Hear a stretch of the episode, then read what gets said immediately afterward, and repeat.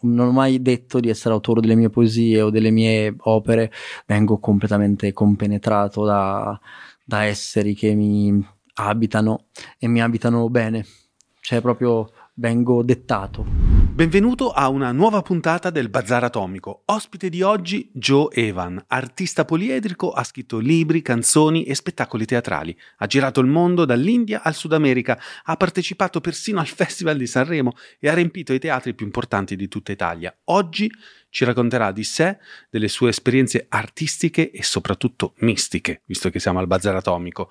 Prima però ricordati che qui in studio beviamo solo caffè Carnera e che questo podcast è finanziato dall'azienda di formazione di cui sono, diciamo, fondatore, Money Surface. Vai a dare un'occhiata a moneysurface.com. Ora però mettiti comodo e goditi lo show.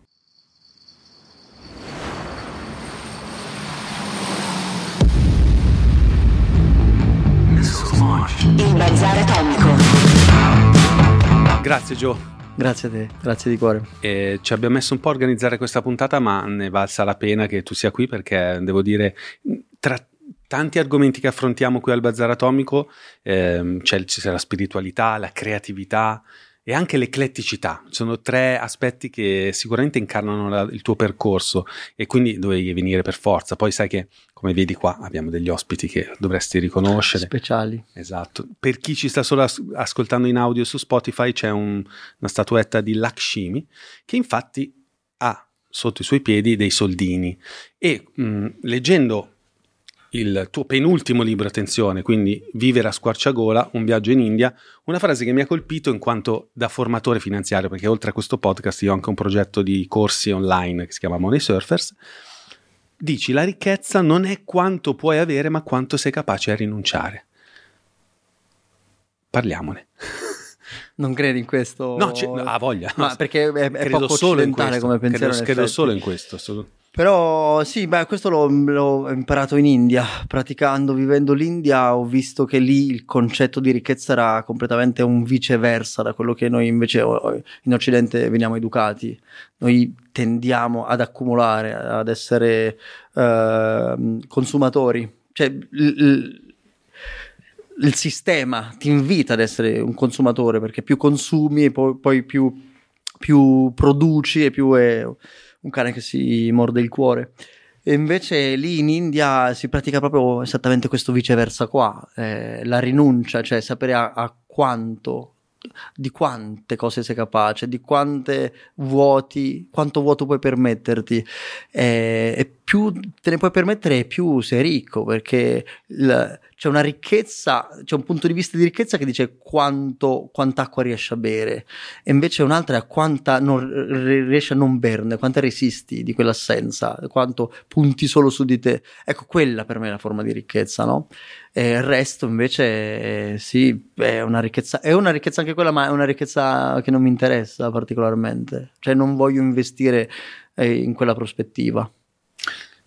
Ehm No, beh, sì, è una ricchezza forse legata più alla capacità di essere interiormente ricchi piuttosto che esteriormente ricchi, no? Cioè essere in grado di rinu- rinunciare a più cose è un paradosso, però aumenta la tua ricchezza. Cioè, la tua ricchezza interiore facilita questo, questa capacità di rinunciare. Sì, sì, ma eh, anche cioè, è una questione che... legata anche alla libertà. Cioè, perché va di moda, tipo nel, esatto. mio, nel mio settore, no? Si parla spesso, i formatori finanziari, della libertà finanziaria. E io dico sempre, ma, che in teoria libertà finanziaria sarebbe quando tu, adesso tu vendi libri, no? Cioè, tra le altre cose, fai, scrivi libri, poi hai delle entrate automatiche. Cioè, tu adesso uno su Amazon eh, sta comprando il tuo libro, tu non hai lavorato un'ora in più, ma hai guadagnato, non so, quanti, quanti euro ti arrivano per questo libro? Vediamo. Sei centesimi. Esatto. Vabbè, sei più ricco di sei centesimi. E quella, secondo i formatori guru della finanza, dicono quella è la libertà finanziaria. Io ho sempre detto, beh, la vera libertà finanziaria è essere liberi dalla schiavitù finanziaria, cioè essere in grado di mettere al centro del tuo percorso di vita la capacità di essere in grado di vivere indipendentemente cioè di, di, non, come dire, delegare la tua felicità al conto di corrente. non dipendere di non dipendere da quello mi risuona molto con questa sì esattamente hai spiegato eh. esattamente il, il concetto di rinuncia di, di, mm, assolutamente sì, penso che sia proprio questo qua. Nel, allora, tra l'altro, sai, mentre parlavamo di questo, stavo dicendo, eh, mi sembra una roba alla San Francesco, no? Poi sai che ho praticamente ascoltato una puntata di Barbero, il famoso storico, che parlava di San Francesco e ha tirato fuori delle robe pazzesche. Cioè, ha, sai che lui demolisce un po' quelli che sono i capisaldi della, Sì, sì, della- o le fake news, adesso va di modo a chiamarli così, oppure i miti, falsi miti sulla- della storia, no? Tipo lo Ius Prime Noctis, che in realtà non è mai esistito, comunque era una roba marginalissima, eccetera. Lui dice: San Francesco è stato fatto un lavoro ad arte eh, per purificare una figura che invece era molto umana, no? E San Francesco, a proposito di questo tema del denaro, non so perché siamo partiti così, ma oramai io non, preve- non inizio mai con cose troppo dirette, mi piace che sia l'ospite, però nel tuo caso c'era questa frase. E San Francesco ha avuto due fasi della vita, una fase un po' come il Buddha, cioè è nato ricchissimo, Sì, in una ovvio. famiglia straricca e poi e viveva la bella vita, cioè donne, vestiti belli, offriva da mangiare a tutti e poi ha avuto addirittura, secondo Barbero, quasi una versione patologica nei confronti del denaro, tant'è che non voleva che venivano neanche costruite delle case, cioè loro dovevano dormire nelle capanne. Sì, sì, ma poi anche la costru- quando mh, poi si, si ritira verso il Subasio, quelle zone là, eh, lui dà l'ordine ai, ai frati che, che lo accompagnavano di non, di non fare assolutamente con nessuna forma di macchinario, con nessuna forma, cioè i mattoni sono stati spostati uno a uno e facevano dei chilometri incredibili. Sì. Eh, E quella è c'è- stata un'altra, è, una- è stata una conversione esattamente come Buddha. San Francesco e Buddha hanno esattamente la stessa conversione. Però sei d'accordo che mentre Buddha nella sua storia a un certo punto, come dire, rinuncia e rinnega persino la, mm, l'eremittismo più estremo, sai, c'è quel momento in cui lui va con sadhu, esatto, lui poi dice no, la via di mezzo. E nel caso di San Francesco, dalla biografia di- che ne ha fatto Barbero, invece quel terzo passaggio non c'è stato, cioè lui addirittura le persone che ricevevano soldi, tipo le obbligava, che poi sono state censurate, ma sono venute fuori dei libri, tipo a inserire il denaro nelle feci, cioè aveva proprio un'avversione patologica nei confronti del denaro. Nella tua frase, ehm, la ricchezza no- non- non è quanto puoi avere, ma quanto sei capace a rinunciare. C'è anche però, cioè, che tipo di rapporto hai adesso col denaro? Perché quando hai scritto questo libro eri un vagabondo che girava per, per l'India, Sì. adesso sei un artista di successo, guadagni soldi, più della media de- della gente in Italia. È cambiato qualcosa il rapporto che hai col denaro? Cioè hai percepito cosa ricevendolo? La sua essere un- una- un'essenza sporca o comunque hai capito che in realtà potrebbe essere... Ma no, è un mezzo, esatto. fondamentalmente è un mezzo che io ho... mh, eh, Fellini diceva, io non voglio i soldi, però ho, mh, mi servono per, per fare arte. Cioè la stessa cosa, io... eh, cioè, io, io non so, io non so manco se sto facendo i soldi, ti dico la verità. Cioè, io non ne ho idea, perché io ho veramente dato tutta la fiducia a, a Bruce, il mio socio, e lui, cioè, sembra un bambino a volte. Gli dico, "Oh, Bruce, mi sono rotta la macchina, ne posso comprare un'altra? Cioè, lui a volte dice sì, cioè, ma veramente non, non c'ho una relazione, no, ma perché non mi interessa, perché sono cresciuto veramente otto anni in mezzo alla strada e, e non che li disprezzi ass- assolutamente, a me piace tantissimo oh, oh, mh, avere dei soldi per poter costruire la scenografia del mio spettacolo, cioè, la cosa importante è e avere una, un'idea su come spenderli, su come investirli, su come fai girare, perché è una forma di energia, questa è, non puoi rinnegare, cioè con i soldi eh, fai politica, se scegli una bibita piuttosto che un'altra, se fai un viaggio piuttosto che un'altra, lì tu stai dicendo come vuoi che il mondo, cioè l'altro ieri ho, scritto, ho litigato con una persona a me troppo cara perché ha fatto determinate scelte di cibi e fast food e io gli ho detto io vo- voglio che non lo fai perché non è una salsa quella che fai, è una politica. E ecco, usare i soldi per fare determinate scelte, determinate mosse possono innalzare la tua vibrazione, la tua frequenza, come possono distruggerla. Stai a te, è è proprio una questione di intelligenza, credo, no? Cioè, come muovi le, le tue carte. Sono totalmente d'accordo. E la, mm, mm, mi- invece la tua routine, cioè da quando hai scritto questo libro alla, alla vita di adesso, quanto è cambiata? Cioè, mm, com- Ma è cambiata mh, quoti- eh, co- quotidianamente la- le pratiche severe che avevo una volta le ho tuttora. E, Cosa so, intendi per pratiche le, severe? Le pratiche severe intendo tipo so, fare spirituali. panciakarma, fare i dei vipassana, fare mh, trascendentale, fare japa, fare nam- il gonghio con questi non sono mai cambiate, cioè le, le Quante ore dedichi a tutte queste Ma cose? dedico Al tutta la giorno? giornata in realtà, Eh? La- da quando mi sveglio che vado a- ad accendere il tempio. Io vivo in una chiesa, vivo una- nella mia chiesa. E quindi da quando vado ad accendere il tempio, pulisco il tempio, accendo gli incensi, sveglio. Ma cosa vuol dire? Cos'è che c'hai?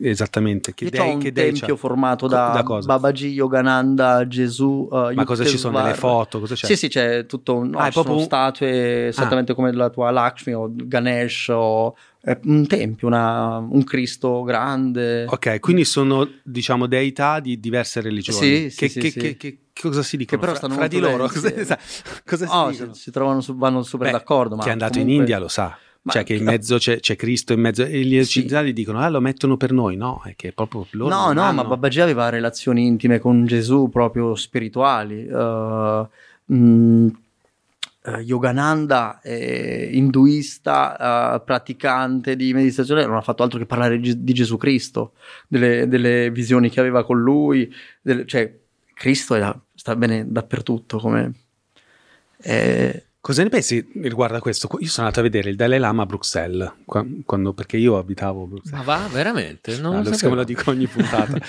e, mm, e lui alla fine ha parlato per due ore e alla fine fa comunque, non sto scherzando veramente, comunque mi raccomando non diventate buddisti eh, perché va benissimo la religione che avete già adesso. E tutti, sai, sono rimasti lì, ma come? Due ore che ci spieghi la compassione, Eh. il Buddha, eccetera. Cosa ne pensi? ma, ma io dico, ma come Cioè. ancora bisogna spiegarlo? Cioè, veramente abbiamo veramente bisogno di un Dalai Lama che lo- ce lo ripeta? Cioè, ma la vita parla questa lingua qua.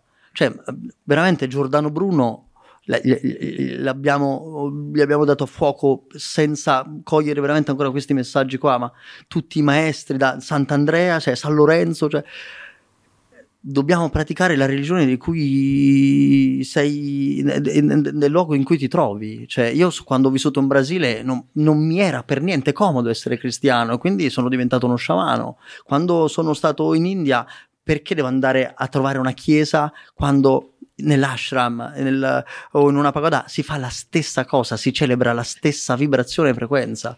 È quello che noi dobbiamo disaffezionarci alla religione. La religione distrugge tutto, eh, cioè proprio mi permetto di dire un altro podcast così, eh, così non mi invitate più.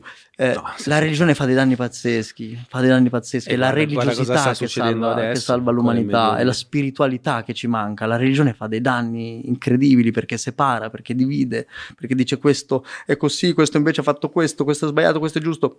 Non è questo il paradiso, è a forma di questo. Sono narrazioni che servono a- rendere forte una comunità, ma molto spesso a discapito delle, delle comunità vicine. Eh, sono, Eh, sono esattamente, sono, cioè la religione in realtà all'inizio eh, serviva per, farti acco- fa- per accompagnarti, è come quando hai- il tuo papà ti accompagna a, a levare le rotelle alla bicicletta, tu sai che è dietro, lo senti, no? Sì. E quella fiducia che hai di lui poi però ti permette di pedalare da solo e lui ti lascia e tu ti accorgi che puoi ora fare quella strada là. La religione deve essere, deve essere le mani del papà che ti tiene fianchi e ti dice io ci sono, però poi il tuo percorso non può essere come, come la religione ha descritto, come la- il Vangelo vuole, come la Bibbia vuole, come la Torah vuole, perché le esperienze mistiche sono completamente controverse, cioè sono, sono differenti da tutto.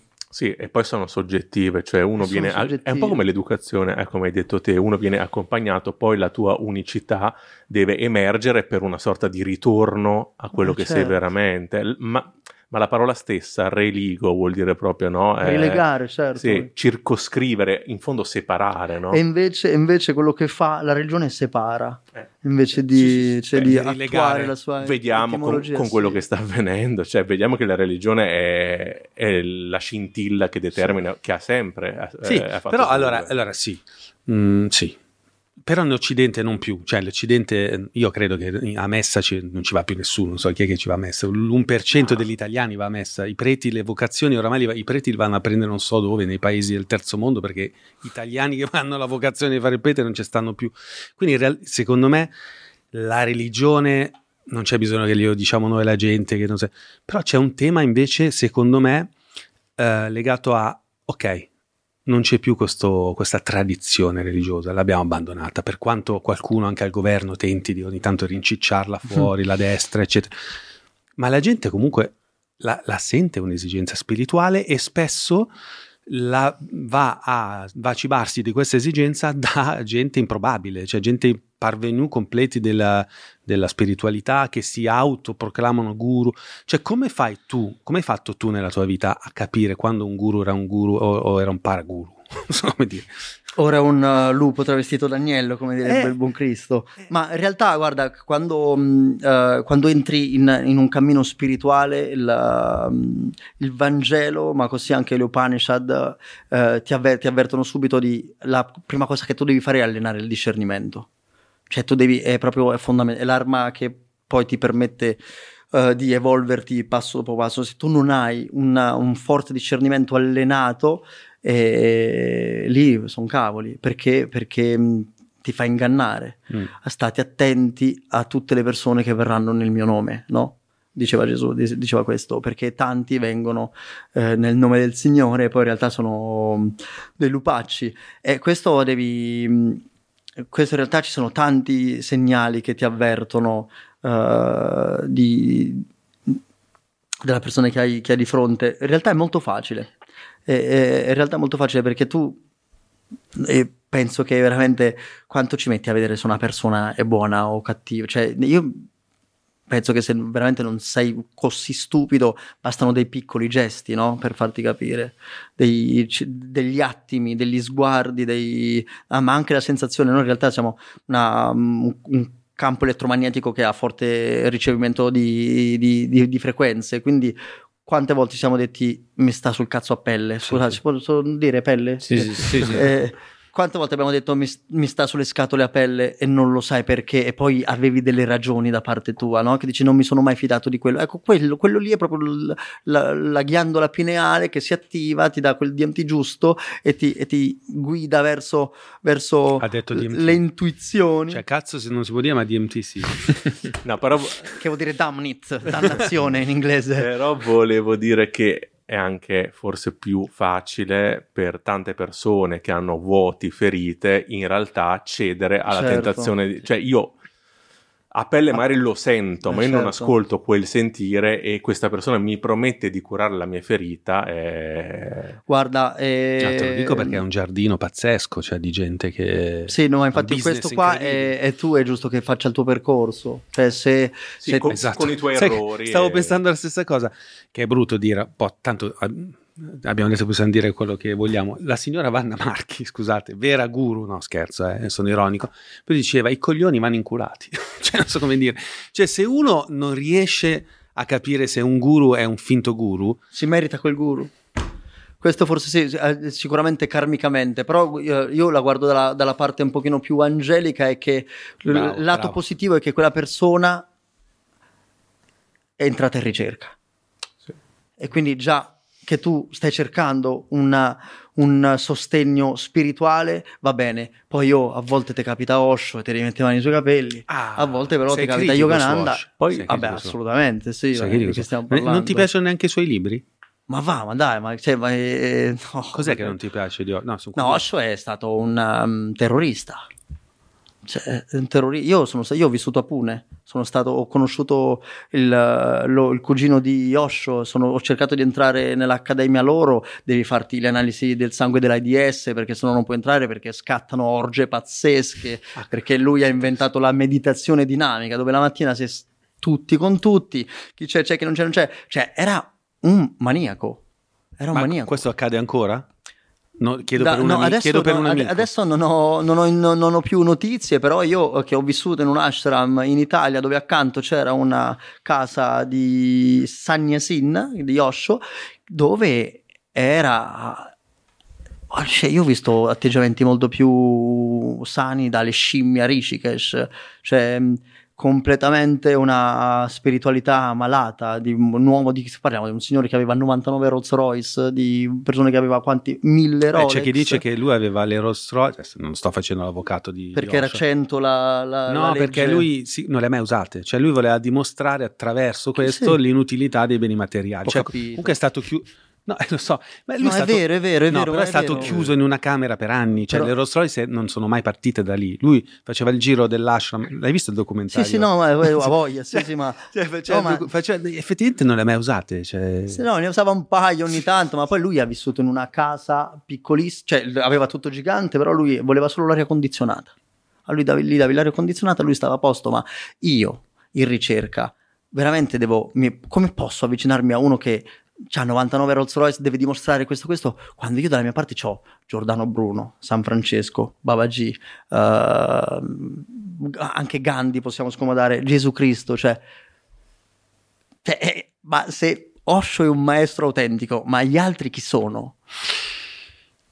Poi è vero che c'è chi si merita Osho, cioè adesso magari voi siete tutti sannyasini, mi dispiace, io No, no, non non la siamo- penso bene no, a riguardo perché... no, siamo- sono- no, io a- alcuni suoi libri... Ma lui, è eh, bravo, ma sono lui, lui è laureato in filosofia. Mamma mia, cioè, una penna Eh, incredibile. ma, cioè, ma raga, ma quel- cioè, lui ha vinto per quello. Sì. Ma lui ti ha intortato, era un politico, ti ha intortato per quello. Ma è esattamente guarda che Sì, ha fatto sì. le stesse cose di un politico, ti prometteva tutto.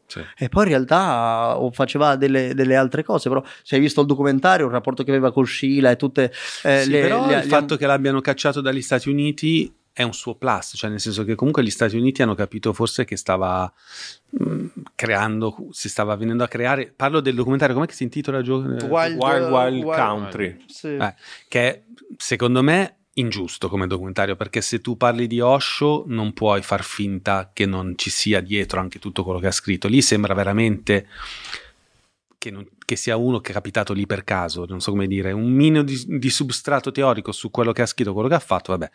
Però il tema è che cioè comunque poi gli Stati Uniti l'hanno cacciato via perché era una persona libera cioè comunque sembra che l'abbiano non so come dire, avvelenato aspetta, non so come dire, Sì, un paio di volte si nella, nella contemporanea, cioè a volte i guru vanno anche secondo me inseriti nella società in cui sono nati e nello spazio-tempo in cui sono- si sono manifestati. Nell'America perbenista, eh, retorica, t- troglodita eh, e reazionaria di quell'epoca, arriva uno che fa quello che ha fatto, eh, professando il sesso libero, ha scardinato una certezza che, che- che- che- poi ha, ha prodotto quello che ha prodotto. Cioè, secondo me adesso fa ridere Osho. Cioè, adesso forse effettivamente, infatti, Oh, ma magari non fa ridere. Io, io eh, no, perché la non lo- questione sessuale oramai non so come dire. No, ma magari guarda che io penso che tante persone, sicuramente meglio Osho che, che un altro che, o che un niente, perché comunque, ripeto, tu inizi un percorso.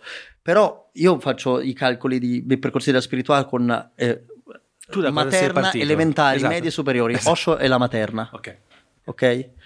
Gesù Cristo sono le università, quelle, poi c'è, ci sono tanti... Però tu sei partito dalla materna o sei partito direttamente dall'università? Io sono partito da, dalle elementari, da Quindi Krishnamurti, no, no, materna, Ok. no, no, dalle Ah, elementari, elementari, da- scusa, scusa. io sono partito da, da Krishnamurti, sono partito da i, Upolari Gopala, e sono partito da Castaneda.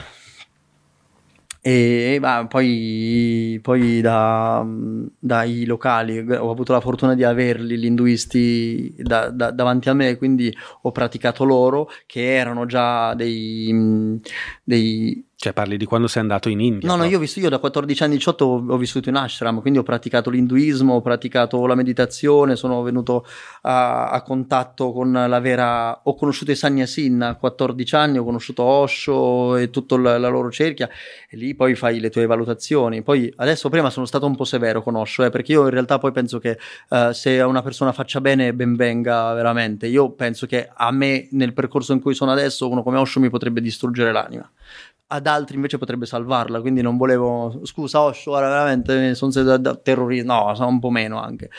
Però a me, no, però magari ad altri farebbe tanto bene perché c'è chi ha invece ha bisogno anche di, di un piccolo approccio, perché poi Osho è stato bravissimo a sradicare. Su questo va Eh, riconosciuto. quello che dico, cioè- Lui è stato bravissimo a dire la religione, pam, cioè è arrivato con le tronchesi in Europa. Cioè, Eh, non so, mi, mi fa ridere mentre pensavo a questa cosa, stavo pensando che ieri su Instagram, io mh, purtroppo seguo tanto Instagram, e, o per fortuna non lo so, eh, vedo che c'è un trend negli Stati Uniti legato a questi ragazzi che non riescono a essere produttivi perché pensano sempre troppo al sesso, no? E adesso quindi stiamo andando in una dimensione opposta, perché quando è arrivato Osho, invece magari il sesso c'era, ma si doveva censurare, lui l'ha portato come vedi, no, guardate che può essere anche persino il sesso promiscuo, può essere un, una via verso l'illuminazione. Adesso che invece eh, è molto più alternativo dire no, io non mi masturbo, no, io non io la faccio credo, sesso. la credo anche in questa cosa, che, ma anche Jodorowsky, io mh, preferisco addirittura un Jodorowsky che a un lui, Uh, che non deve essere assolutamente tarpato il sesso, perché comunque il secondo chakra è il chakra più forte che noi abbiamo. Cioè, se tu riesci a lavorare da, sulle parti basse e, e, cogliere quell'energia là, perché poi eh, se tu mh, metti in equilibrio il secondo chakra con il quarto, lì nasce la creatività e quindi tu puoi diventare veramente una, per, una macchina perfetta. Eh, però tu adesso hai detto ti aiuta a illuminarti, è vero però se sei illuminato è un'altra questione. E Osho andava in giro a dire che era illuminato, quindi perché ti trovo là in prima fila a fare quella roba là?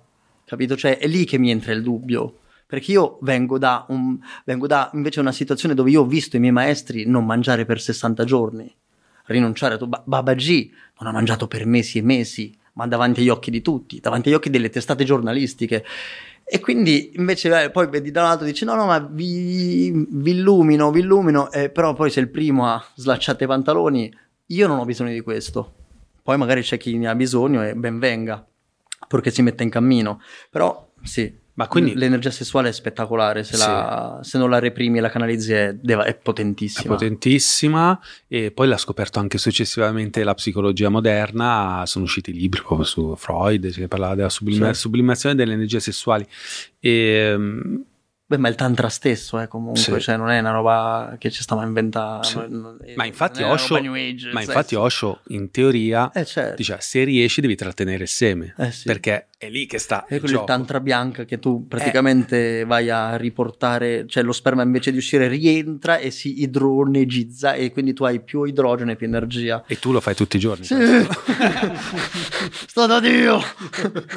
allora, devo dire che... Eh, anche a me è sempre interessato questo tema perché, come dici tu, è proprio le fondamenta di tutto. Però, um, cazzo, cioè, deve crescere a pari livello anche la tua parte empatica, sì. no? Perché se tu pratichi l'astinenza e sei un, uno stronzo, sarai ancora più stronzo, non so come dire. Beh certo, perché cioè... qui parliamo di repressione. esatto, Vabbè, esatto. La repressione comunque è il primo, è il primo fattore della, della, malattia, cioè la malattia nasce proprio, quella vibrazione nasce proprio da, da una repressione, cioè da un valore che tu non stai esprimendo e quindi che stai tarpando, stai tabuizzando. E quindi sì, deve essere un percorso, deve essere un percorso non solitario. E mm, quando tu hai deciso di andare in India e frequentare in prima persona questi posti spirituali, hai avuto delle delusioni, le hai trovate differenti rispetto a quello che pensavi? Cos'è mm. che hai trovato di diverso? No, io la, appena sono arrivato in India ho pianto tutti i miei angeli e volevo andarmene via. Poi ero fidanzato ancora lì ai tempi. E quindi la prima cosa che ho fatto, ho raccontato qualche spicciolo, ho chiamato la mia ragazza e ho detto ma che cacchiata ho fatto? Era terribile perché io venivo da una convinzione che era quella che avevo nel mio villaggio, quindi bellissime presenze con questi vestiti lunghi e vieni a meditare con me. E invece lì era disastro. Cioè, io non so se siete mai stati in India, però cioè, tu atterri in India e vedi una testa che cammina, le braccia che camminano e sembra che tu devi montare l'umanità. Cioè, L'India cade a pezzi, ma anche letteralmente. Cioè, una, un ospedale a cielo aperto, cioè dei bambini so- accidati in faccia e tu quello, con quell'India là tu devi fare per forza i conti. Io lo, lo dico sul mio libro che la, l'India è meravigliosa e, e, tu accedi alle porte di una, un capolavoro mistico, ovvero conosci persone di 600 anni che ti fanno vedere un patentino antichissimo che ti mostrano che hanno 600 anni, vedi dei miracoli, hai dei sogni assurdi, il karma ti si brucia sotto le mani, eh, intuizioni, sogni, magie, ma prima devi meritartelo e per meritartelo devi trascendere la miseria, il delirio, perché la prima India che ti viene ad accogliere, quella che ti, ti, si sbatte in faccia è la povertà, è la miseria. L'India è poverissima, stiamo parlando di un miliardo e duecento milioni di abitanti, cioè è, seconda solo la Cina e la Terra è molto più piccola. È, quindi è diventata prima ora. È diventata Ah, prima. lui vedi, è Lui è il, il- Un miliardo il savant qua- della 400, geografia eh, e della. Io qualche anno fa, su quel libro, superato la Cina, dicevo sì. che sarebbero arrivati i primi. e- Perché la Cina hanno sbagliato a fare i conti e hanno scoperto che hanno 100 milioni di persone in meno. Ti ricordi? La cosa di Peter Zion. No, ma comunque, allora, cosa ne pensi? Io ho due- abbiamo tanti miti in comune, Pasolini e Battiato, no? Due, due frasi di Pasolini e Battiato sull'India. Allora, Pasolini, appunti per un film sull'India, penso si chiamasse. Beh, comunque, Allora, appunti per un film sull'India è l'unica cosa che forse ora mi posso ricordare di Pasolini, che mi ha, lo- perché lo... Eh, no, lei- lui dice- fa e mi ha distrutto quella roba. Mi ha de- cioè, io continuavo a camminare per queste vie di, Mum- di Mumbai. Diceva, ma perché queste persone non si ribellano? Non hanno un minimo senso sociale, non è possibile tutta questa disparità, non riesco a sopportarla. Mi sembra un popolo che, ehm, siccome ha questa religione che dice che te lo meriti che sei povero perché sei stato cattivo nelle vite precedenti e tutto quello che c'è va bene così, e allora questi non si ribellano e accettano la povertà e se n'è andato via incazzato. Per quanto poi ovviamente anche lui avendo un cuore enorme sentiva che era un posto che aveva una magia diversa. Beh, però, sì. però c'era questa incazzatura. Secondo Battiato, che è andato ospite da Linus e Nicola Savino a Radio DJ, e, e Savino che gli dice: Franco, sai che sono stato in India quest'estate? Cercando di fare il figo, dice: "Oh, facciamo stessi avere interessi. delle approvazioni. Esatto. e, e Franco e Battiato gli fa: Ti è piaciuto? Lui fa: Bellissima, ha un senso spirituale. A me mi fa schifo. che poi non è vero perché lui andava tutti gli inverni, andava in Ah, Kerala. lui poi è discepolo di Gurdjieff. Eh. Però vedi, cioè l'India, l'India mm, bisogna avere anche, come dire, il coraggio di parlarne nella sua ambivalenza, come hai fatto tu. no? Eh, certo. Sì, beh, devi attraversarla perché se tu cioè, vai in India e hai poco tempo a disposizione e più che altro non hai una, um, un- una ricerca già sotto bussola, e tu là ti perdi. Uno che ti perdi, due vedi veramente una miseria pazzesca che non può incantarti perché è troppo grande e perché devi conoscere le infrastrutture i dettagli di una terra eh, a te eccessivamente straniera perché l'India è un altro pianeta. Io ho vissuto in tante altre parti, ma come l'India non c'è niente. La Thailandia a confronto è cioè la Puglia, è stessa quasi lingua, stesse. mh, eh, L'India è completamente un altro pianeta, è completamente un'altra vibrazione, è tutto, è, è tutto diverso, è tutto loro, quindi devi viverla, devi starci tanto dentro fino a che tu ti abitui a quella forte energia che non è come quella che hai conosciuto in Occidente e poi ti lasci trasportare da- dalle intuizioni, dalla corrente. Io solo dopo 20-25 giorni ho cominciato a respirare, a fidarmi del cibo, a bere l'acqua perché eri terrorizzato da una cosa che era troppo lontana da quello che avevi vissuto. Cioè che se le- te leggi Siddhartha di S, te te gasi, poi vai là e non c'è niente che assomiglia a quel libro, capito? Cioè, Sì, sì, sì, no, è proprio così. Pensa che quando io ero nato in India, io io sono abbastanza borghese, poi in India, figurati. Dicevo, ragazzi, io entravo negli hotel, dicevo no, mi spiace. E a un certo punto un signore mi ha detto, ma perché non vuole stare qui? E io non ho avuto il coraggio di dirglielo, però c'era, non so come dire, il, così, il soffitto, pezzi di soffitto caduti nel letto. Dice, no, io non posso dormire col soffitto che si sgretola nel letto. Poi ho chiesto ai ragazzini, dicevano, ma ragazzini, mi sapete dire un hotel normale dove possiamo andare? Fa sì, quello lì. Perché quello lì? Perché è nuovo, cioè perché l'hanno appena fatto, cioè nel senso che... c'è tempo prima che il Esatto, soffitto cioè il tema è questo, beh ovvio perché è nuovo, quello è nuovo, quindi non è ancora, cioè, non è ancora sfasciato.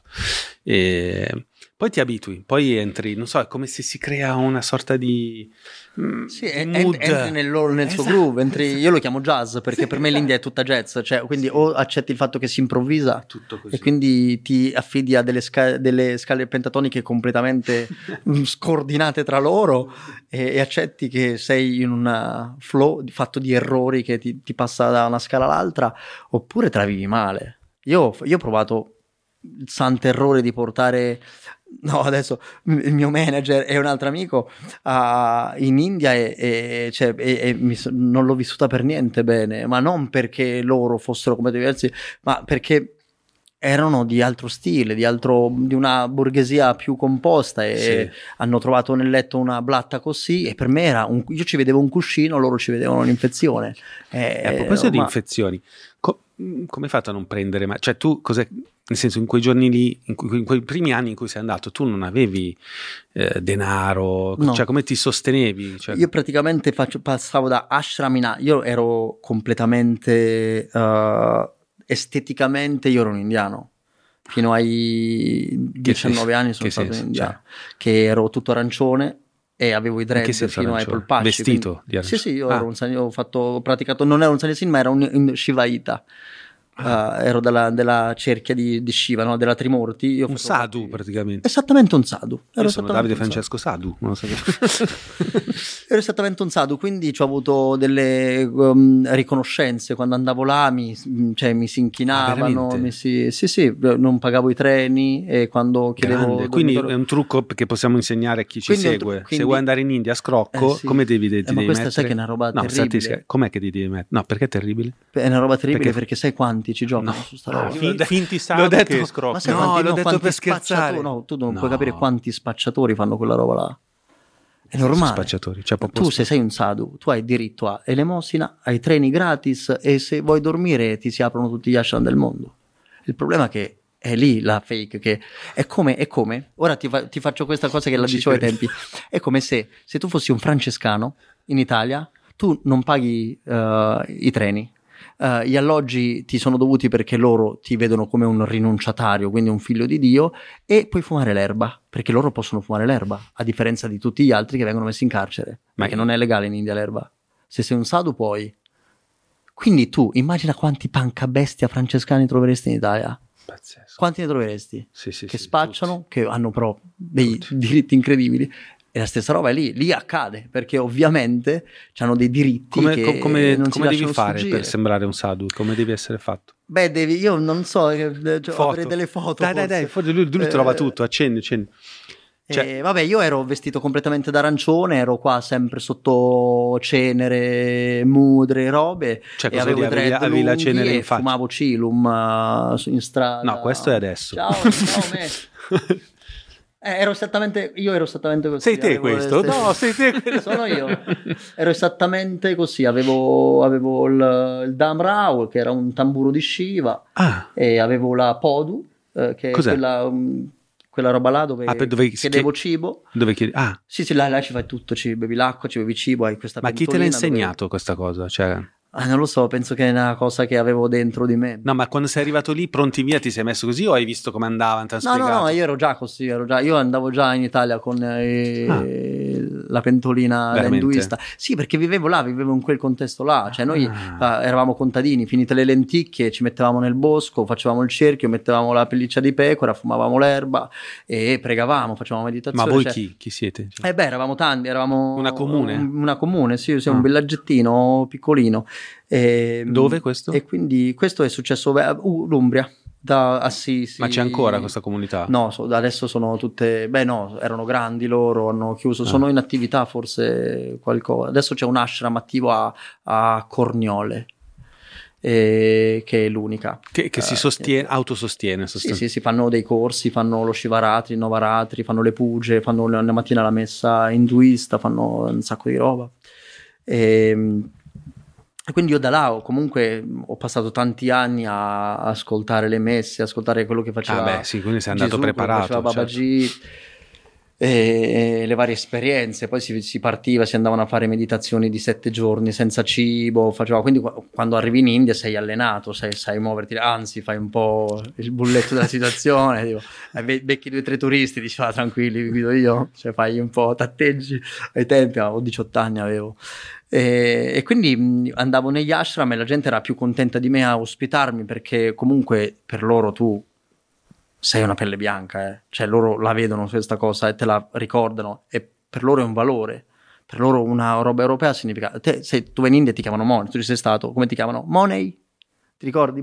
Money, money, cioè per loro tu Sì, sei soldi, sì. a prescindere come sei vestito tutto, se tu ve- vedono che la tua tonalità della pelle è poca retta vuol dire che tu fatturi per loro e Eh, ti chiameranno money. Eh, sì. Poi sta a te rompere queste barriere. Si pensa che io avevo questo, lo dicevo a lui che oggi ne parlavamo. Sai che lì se vuoi prendi una sua sorta di autista e lo tieni tutta la vacanza. E Sì. loro, cioè, devo andare a Mumbai, certo, domani partiamo, non hanno altro lavoro. quindi- E dovevo andare da A a B, solo che per andare da A a B abbiamo fatto A, A,5C, ma A,5 era veramente tipo 300 km. Io guardavo la mappa e dicevo, dove cazzo andiamo? Ha mica caricato suo, fra- suo fratello. Cioè, e no, sono passato di qua che devo caricare tuo fratello. Mi ho detto, ma pezzo di merda, abbiamo fatto 5 ore in più. Però non riesci perché comunque dici, vabbè, Ma loro è così, cioè, ma la- la- l'India ti educa questo, prendi un treno in India e fa- c'è il ritardo di 14 ore, mica ti avvisano. Capito? Cioè, io l'ho- ho preso un treno, da, fatto da Rishikesh a Mumbai una volta e due giorni di ritardo. Cioè, abbiamo dormito là sulle cose Altro e io ogni tanto mi avvicinavo a dei- dei- delle persone più come me che potevano parlare spagnolo o inglese dicevo ma che sta succedendo e gente veterana mi diceva sì sì ma è così ma qua è così cioè si dormiva tutti in fila arrivava ogni tanto qualche dallo un po' di riso e ti aspetti due giorni tant'è che ti manca Trenitalia cioè, dici, Beh, sì, poi Ah. quei treni dove viaggiano sul tetto tutti costipati, cioè, eh sì è- cioè, stai sul Io non l'ho tetto, mai stai preso. appeso stai Sì, non l'ho mai preso il, schiacciato. te- il treno, però c'è quest'altro mio amico che invece lui è più rock and roll di me, ha detto la cosa che mi colpiva di più dei treni indiani che sono su tre livelli, sai Sì. che c'è? Che cos- uno per arrivare al terzo livello ti sale addosso a te. Devi, eh, certo, eh, certo. Cioè ti mette i piedi addosso a te. Cioè Eh, ti- si sì, scavalcano. cosa. A me, a me piace un sacco questa, questa cosa loro Fisicità. perché, sì, perché loro non, non la perdono la- l'umanità, il contatto umano, la relazione, non, non- non- la- lo considerano l'uomo. Io una cosa che mi rimase veramente la prima volta che presi un treno in India e ci rimasi di stucco quando mi, era vuoto, stranamente perché era un- una tratta di un paesino piccolissimo, dovevo fare tipo matura, una copa, una roba da genere, ed era vuoto il vagone, io mi siedo e alla, alla fermata seguente arriva uno e si siede accanto a me. Cioè, cosa che in Italia, quando- io, io in Italia, In io Italia lo de- lo denunci, Io, face- no, io io facevo i vagoni e vagoni solo perché nel vagone c'era uno. E quindi Fantastico. cerchi il vagone solo, Fantastico. quasi, non la, la tua postazione. E poi un altro e si mette accanto. Che E poi un carino. altro si mette accanto e si chiacchiera. Che carino. Si chiacchiera come se fossimo già amici e dici ma Sì. che, che No, bello questo. bello. Mi piace Beh, a me mi è successo in Italia una cosa su un espresso, eh, però sono stato molestato poi da un, da un muratore barese che... No, perché- Uè, Più che altro mi dai magari- un bacio. mi piaceva, ah, Giovanni, Giovanni, sei, sei sei alto alto, e sei lungo, lungo. sei tutto lungo. è stato un viaggio infernale, cioè perché poi era vuoto il treno e questo qui era 140 kg, muratore, cioè quindi anche Beh, forte. ma quello lì se è seduto di fianco magari vuole i soldi perché purtroppo c'è sempre No, no, no, Ah, no, no, no, non no, ha è chiesto. stato veramente boh, perché penso che lì funzioni veramente così, cioè non, è automatico cioè, è non si lasciano da solo. Non si lasciano- In India non si lasciano da solo. che bello caspita Sì. Poi certo incontri anche i muratori baresi in India Certo. eh, che vogliono baciarti magari, poi incontri invece quello che Sì. ti salverà la vita, incontri, dipende poi da te, questa è questione di karma. ma il posto invece che ti ha stupito di più più assurdo del, del- del tuo viaggio in India, Dell'India, Magari circoscriviamo dell'India, dell'India, sì. dell'India poi magari apriremo altri c'ho capitoli la- l- sono combattuto da dirti Varanasi o Ampi, però ti dico Ampi. Eh. Ampi mi ha ribaltato proprio il cuore, cioè mi ha rinnovato, ma un po' venivo da, da delle... scri- a campi, scrivi che bello. E quello è il paese di Hanuman, figlio di Shiva adottivo, Wow. faccia da scimmia, Sì, non sì. è non Ce è l'abbiamo là, guarda, è una faccia vedi? da scimmia. là in alto Eccolo qua. E lui Non li è il mio, lui è il mio ce dio preferito, è uno dei miei dii preferiti. Di una Sì. bontà, di una- quello, quello che ha fatto Hanuman, veramente. Guarda, là c'è parti di ah Ampi. caspita eh, Ampi con l'H guarda- Sì, sì. ci sono dei monasteri Voi pazzeschi siete mai stati in Sardegna, Valle della Luna, tipo Sì, sì. Capote? Ecco esattamente una roba gigante. che bello Cioè, tu qua saresti un microscopio su una a che altezza roccia è di granito. Eh, infatti qui si È vede altina, altina, il centro è, è a sud, è centro-sud dell'India, quindi sotto Nuova Delhi vicino, vicino forse il villaggio di Aurobindo. Ah sei stato a Auroville? No, no. Troppo, no dai, No, mi, mi sa è che è troppo super figo, commerciale, però è un po' troppo- mainstream per me. sì anche lì di- Cioè, se dice mi dici che- adesso andiamo, ci, ci girerei però do- per fare un viaggio ai miei tempi, ma io ero poverissimo, mica lì per entrare mi sa che devi viaggiare un po' di cash. sì sì Esatto, ah e beh caspita andato- sì io, eh. io da Gokarna, che Mm-hmm. è sotto Goa, andai lì. e cosa ti ha colpito la Biampi mi, mi fa impazzire perché c'è un rispetto del silenzio incredibile finiscono le strade e quindi quando entri in questa bomboniera e puoi solo affittare moto, è tutto in strada Urca. battuta, tutto terra, puoi dormire Che solo bello. in delle tendone ed è, i tempi sono molto pochi e tutti in alto, quindi te li devi faticare. Quando arrivi vedi proprio dei maestri che stanno lì e non si muovono da là e campano solo di offerte, circondati da tutto scimmie, perché ovviamente è la città di Hanuman, quindi è gestita dalle scimmie. E sei stato anche a Bali tu per caso? No, No? Mm. no.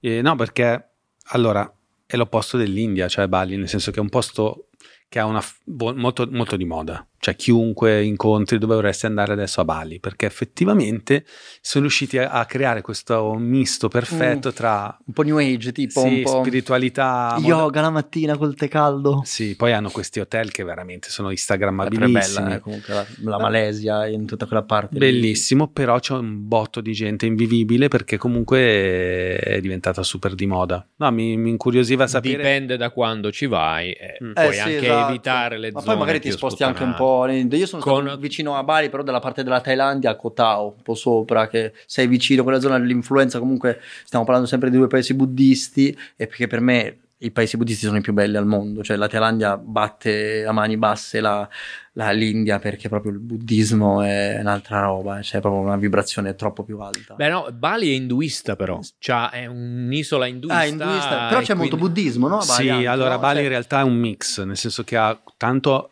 tradizione animista, perché essendo Sì, un'isola esatto. ne- sperduta là, che oceano è quello? Ancora indiano, Indiano. ancora indiano, alla fine dell'oceano indiano. Però dai, sente tanto le influenze animiste eh, de- de- de- dell'Oceania, cioè, hanno questo dio vulcano, cioè molto legata alla- al territorio, alla- alla- agli spiriti dei boschi, delle, delle Dai, cose. dai, bello. E Però poi eh, off- ufficialmente ci sono i Vishnu, Sì. i- cioè il Vishnu gigante, Ganesh ovunque. Forse ci sono più musulmani che buddisti, Ah, perché è vero, comunque c'è l'Indonesia è musulmana, quindi loro quest'isola induista è in mezzo a 250 milioni di musulmani. C'è Ganesh infatti tanto, no? Mi sembra Sì. lì, ci sono buone statue anche. Sì, c'erano delle statue enormi, poi quella che hanno Garuda fatto, Vishnu. hanno fatto una statua di Vishnu Ah, di Disney. che è impressionante, perché è strana Bali perché è l'unica isola non musulmana in una nazione, l'Indonesia, che ne ha Che- quante? esatto. 150 isole, non so cosa sia. E quindi ci tengono ovviamente a far vedere che loro sono diversi. E quindi hanno fatto questa statua di Vishnu che è colossale, non so, sarà 200 metri di statua da oggi, la- la vedi da ovunque nell'isola, no?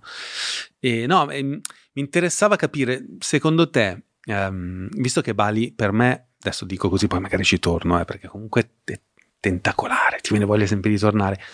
Però c'era troppa gente. Qual è, potrebbe essere un posto dove potrei andare, dove potremmo andare noi del Bazar Atomico a fare una vaca- un viaggio spirituale che però non Che sia non sia pro- India. che non sia India, che non sia troppo estremo anche, cioè che non sia troppo come fai tu, cioè che devi, Eh, io devi- ti dico Perù. Eh, infatti stavo, stavo stavo per per dirlo. dirlo. veramente, Stavo veramente. per dirlo. Perù, Eh, sì. Eh, Perù, ma anche il Brasile, tutta la parte dell'Amazzonia, penso che non ci sia.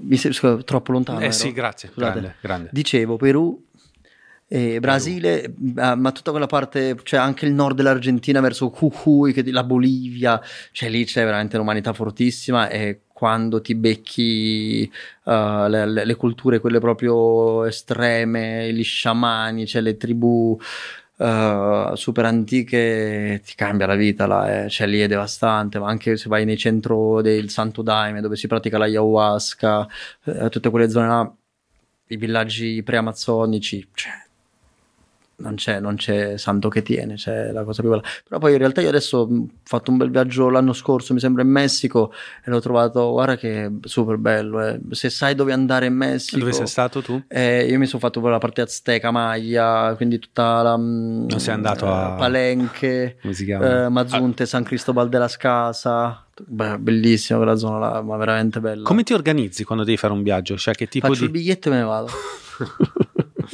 E poi... Eh, ma ho capito, cioè come discerni, cioè dici dove vado? Dai, Eh no, no, no, saprai. lì, lì ti fai proprio guidare perché Sì. io, io prendo, eh, rubo un sacco di messaggi dalle persone che mi passano accanto. C'ho sto Cioè, vizio che mi Origli, ha attaccato le Origli. profezie di Celestino. L'hai mai letto quel libro? Sì, sì, sì. Ecco, visto che la vita ti passa messaggi anche attraverso il mondo esterno, ovviamente, eh, adesso sembra una novità in realtà. E quindi, cioè, io tipo cammino e la prima cosa che faccio mi addentro verso il centro, quindi autostop o taxi in centro. Ade- Adesso più taxi perché me la sbrigo e posso permettermelo, però ai tempi mi buttavo subito col dito, andavo in centro e poi lì eh, vai subito a... conosci i posti, te li fai dire dalle persone, i posti magari che mh, ti rispecchiano di più e lì ti frequenti, parli con le persone, bevi qualcosa al bar. Cioè, dici quindi non vai su Google e scrivi best places No, in Perù. no. Cioè, veramente. Eh, No, io eh, calcola che tutto il viaggio in Messico è perché a un, a un caffè eh, stavamo bevendo delle- del vino bruttissimo, cali- californiano, terribile era, e, e io gli dissi, ma dove posso andare a fare un'esperienza di peyote qua, cioè senza dover andare per forza nella Baja California, che non c'ho, non c'ho io per niente andare a nord, eh, nel deserto così, volevo stare basso. E questi mi dicono che qua a 300 km c'è la terra dei fiori, cioè devi superare, ah, se vai là, guarda incontri molto.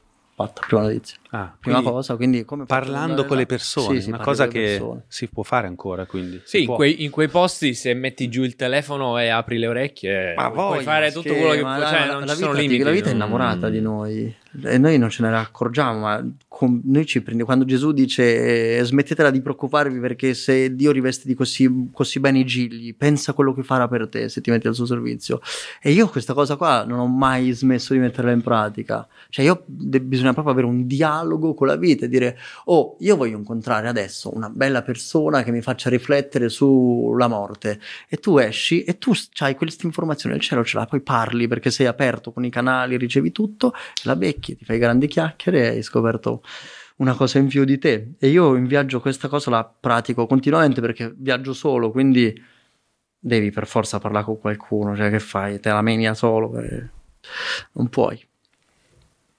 Bello. Tutte cose che dovrei fare io e che faccio l'opposto. Mm. Vabbè, ma perché magari hai bisogno di questo. tu, No, no, ma ho guarda, non, di non che ci sono cose giuste. Cioè, No, è una questione di bello sì, comfort. ma giusto, mh, chissà, magari. Cioè, no. non so come dire. L'ultima ragazza con cui, con cui sono stato mi ha lasciato via WhatsApp. La tata di mio figlio mi ha lasciato via. Mi ha lasciato. si è licenziata. Non te lo tengo più. mi ha, Si è licenziata via Telegram. Via, via Telegram. Cioè, il giorno d'oggi siamo diventati davvero incapaci di dire le cose, di parlare diretti agli altri, no? Cioè, almeno è una.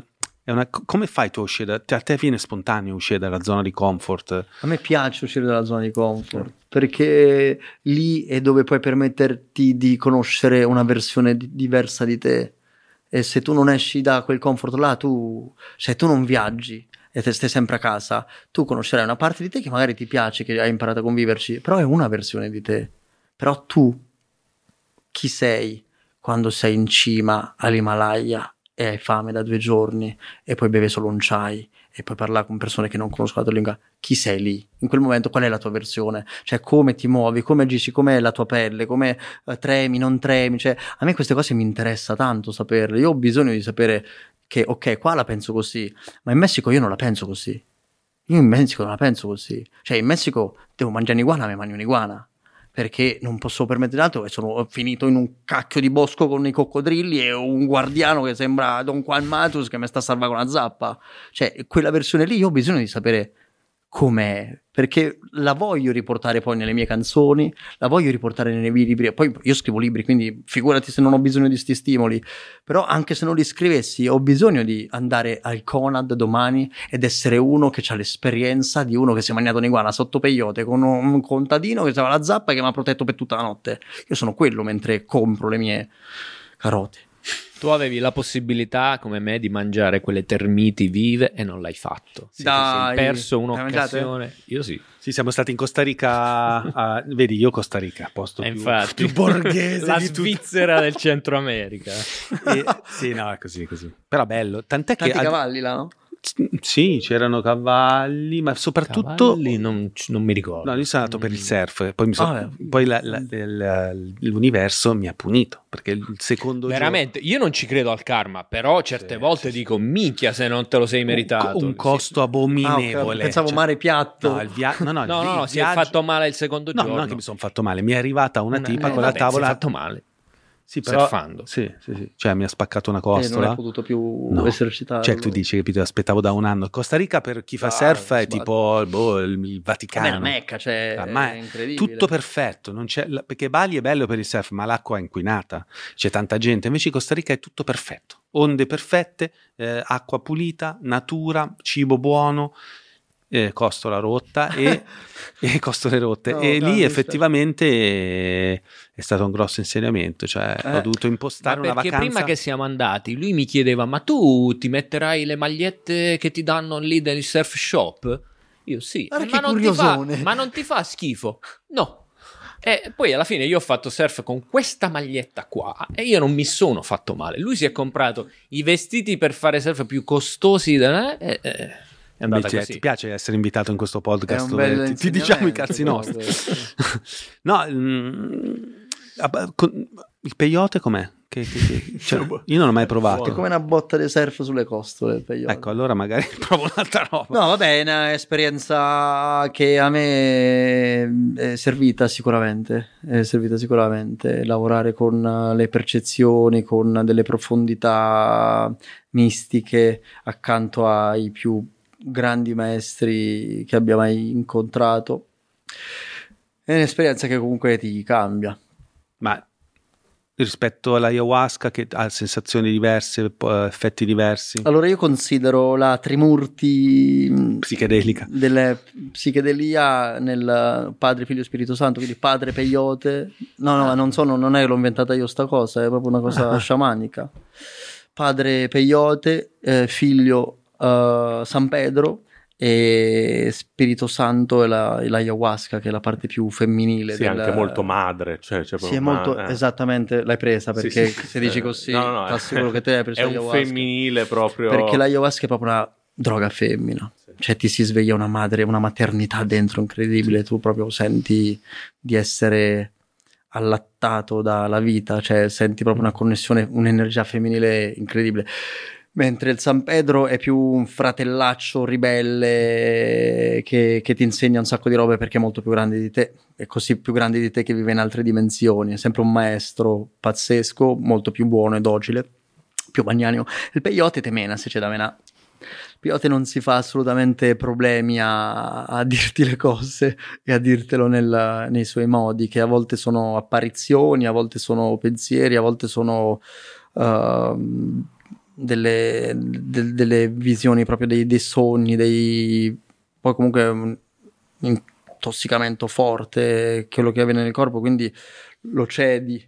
E quindi c'è un po' di premorte, c'è la visione, c'è il dolore, perché il peyote ti fa sempre attraversare i tuoi dolori, perché essendo eh, il maestro dei maestri nel mondo, cioè nella terra, perché è la, la- è la pianta a più alta concentrazione vibrazionale. Ehm, e ti dà, ti dice delle cose che, eh, che per, per aiutarti, per sbloccarti devi passarci e spesso sono comunque incompletezze, dolori. Perché io penso che se no, se siamo qua è perché dobbiamo risolvere dei dolori e altrimenti non saremo qua. Eh, io credo nelle altre dimensioni, quindi penso che dovremmo essere già arcangeli in quel caso. Ma temena più dell'ayahuasca? A temena?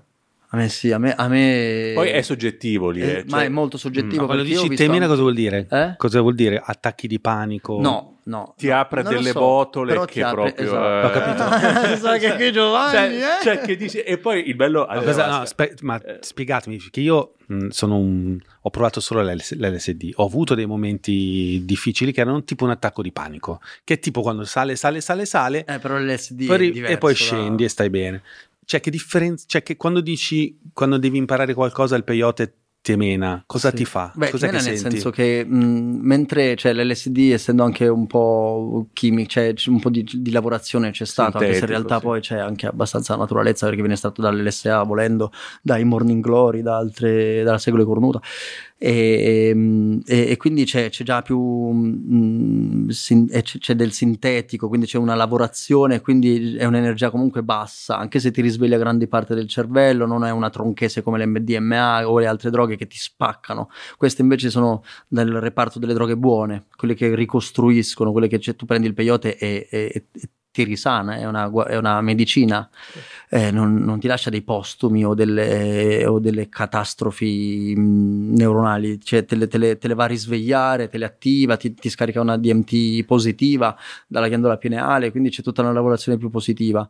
Ovviamente però risvegliando grande parte della tua intelligenza, eh, aprendo un po' più la, la, la, la portata, dai del cervello, uh, svegliando molto la ghiandola pituitaria, la, connettendola con la pineale, riportandoti anche su una vibrazione molto più alta, ovviamente tu sei più in gamba, più intelligente. La intelligenza vuole che tu vedi altre cose che qua non ti è dato vederle, però il peyote ti permette di vedere che fra me e te no? Tu hai cinque sensi adesso e, e, riesci a gestire questa dimensione qua. Però non, c- non, c'è solo questa dimensione qua, però tu per vivere bene, vedi solo questa. Ok, quindi fra me e te non c'è nessuna distanza, ci stringiamo la mano e ci vediamo. E quel peyote ti dice no, guarda, e fra me e te ti fa vedere dei codici, delle frequenze, delle vibrazioni, delle onde radio, dei colori, dei campi aurici. Se hai un pensiero storto, io te lo vedo tramite dei colori che mi permette, perché sono aperto.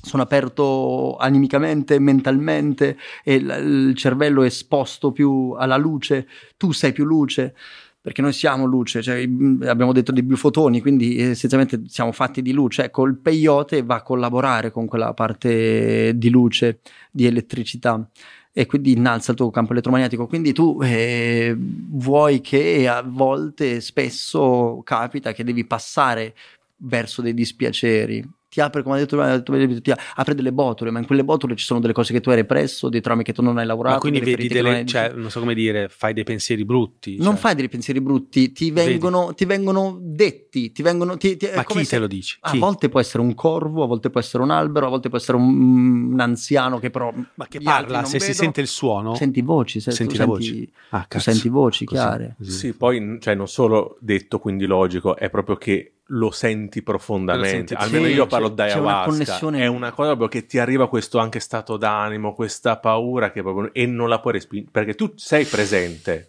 Cioè, almeno con l'ayahuasca. Tu, Cosa, cioè, con, ah, tu sei col peyote sei presente? Boh, al 100%. Okay. Sei là presente. Ma poi, ma tu non sei poi, presente poi dipende, non lo prendi. Ma poi dipende sempre dai dosaggi, eh, perché ma Stessa cioè, cosa no, con certo. i funghi, cioè te ne prendi così puoi anche andare al lavoro, te ne prendi così ti scordi di che cosa è successo nelle ultime 18 ore. Sai che adesso negli Stati Uniti, anzi anche non solo negli Stati Uniti, anche alcuni ospiti che vengono qua, qua io, vabbè, io oramai non rispondo più a una mail se non ho un po' di microdosing di, di, funghi, di, funghi, di funghi magici, oh, perché comunque vado più nel, flow, nel flusso. Abbiamo reso produttivo pure la droga psichedelica, porca di quella gran puttana. Guarda che le microdosi di, di, queste cose qua c'è gente che ha dei risultati pazzeschi, ma ci sono proprio sì. anche delle religioni quasi adesso che stanno iniziando sì. a fare eh, queste cose. Questo a me non mi interessa, sinceramente. non avevo dubbi.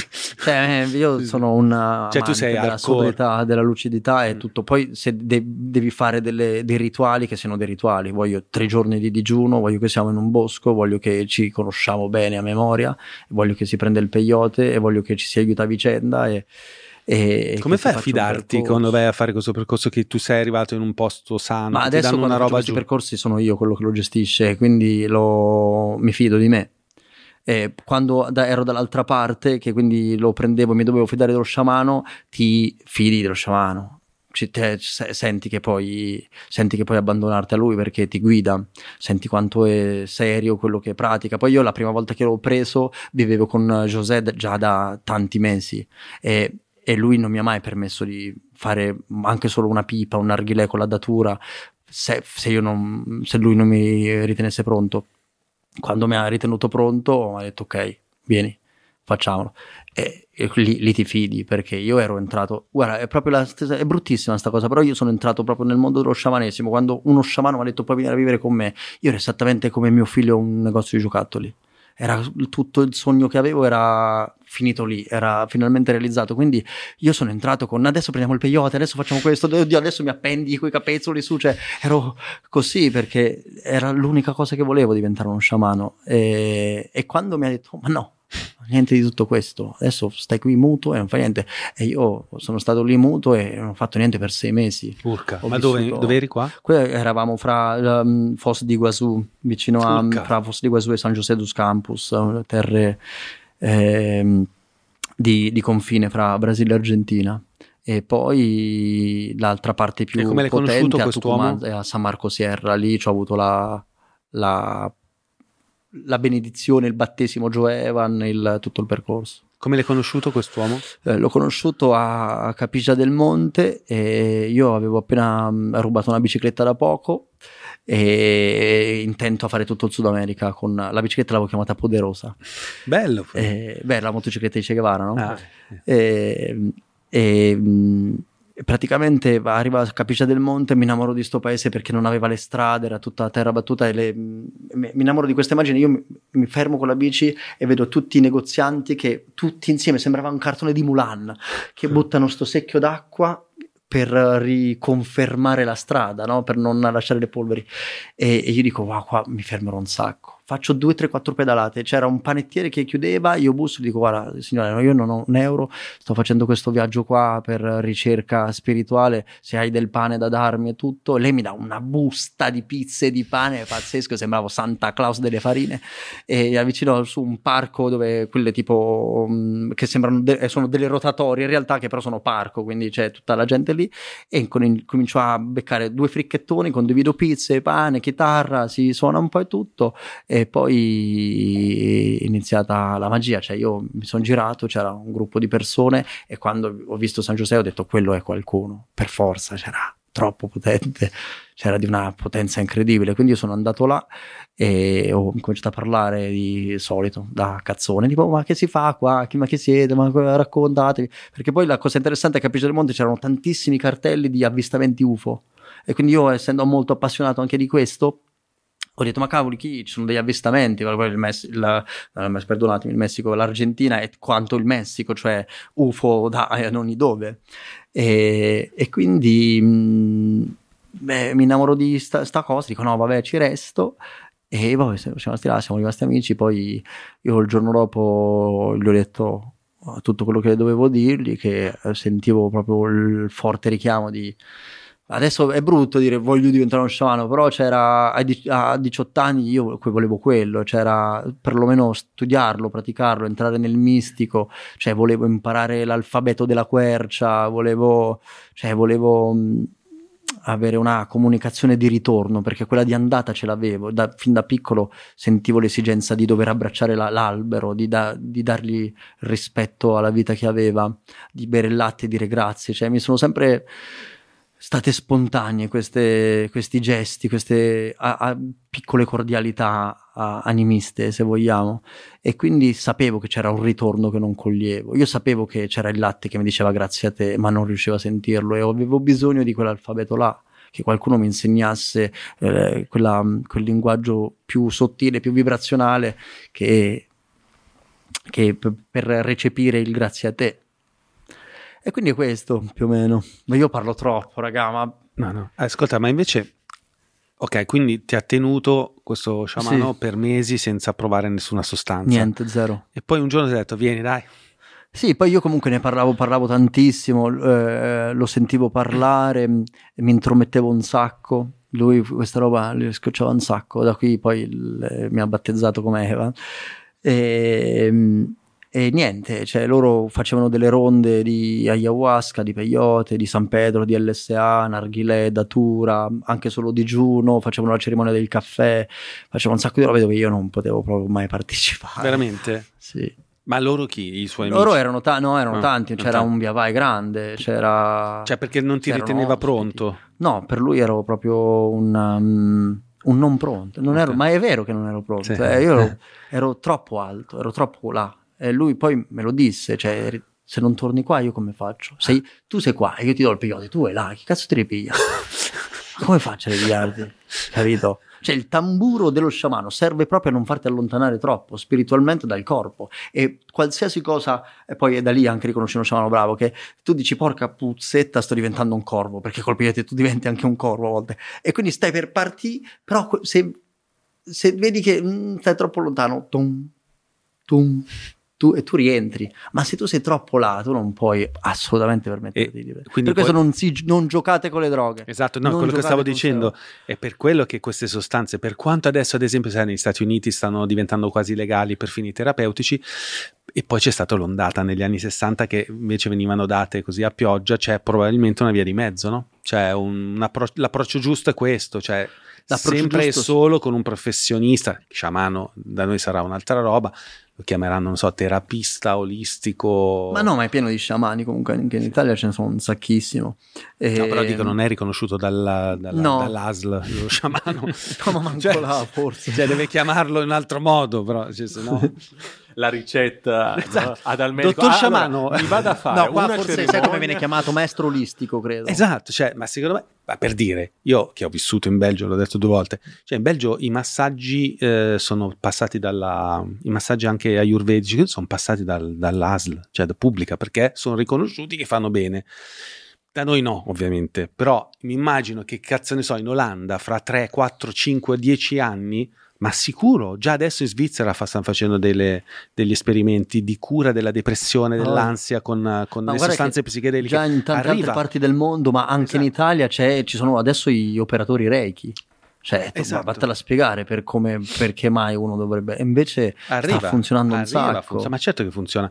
E mi domando, nel tuo caso, eh, il percorso con queste sostanze, che benefici ti ha dato dopo? Cioè, oltre ad aver visto cose, sentito messaggi, cioè ti ha dato anche delle, delle, dei poteri, delle, hai, ha guarito alcune tue ferite, ti, come ti senti dopo? Guarda, hai, hai, detto proprio il termine giusto perché queste cose qua eh, ehm, le, le, proprio, tu le devi prendere, intraprendere uno nel luogo dove nascono. Io sono super contrario a fare queste robe qua senza il, il, cioè da um, take away. Cioè, la ayahuasca cresce in Brasile, la vuoi provare? Devi andare in Amazzonia devi andare là, devi andare, uh, non, non, puoi far venire lei, cioè chi ti credi di essere. Anche se io poi anche in Italia l'ho praticata, però ero più giovanetto. E, ehm, e quindi lo, cioè, queste cose le devi usare solo esclusivamente come medicina. Cioè tu vuoi andare a guarire dei tuoi aspetti che sono profondi e sottili.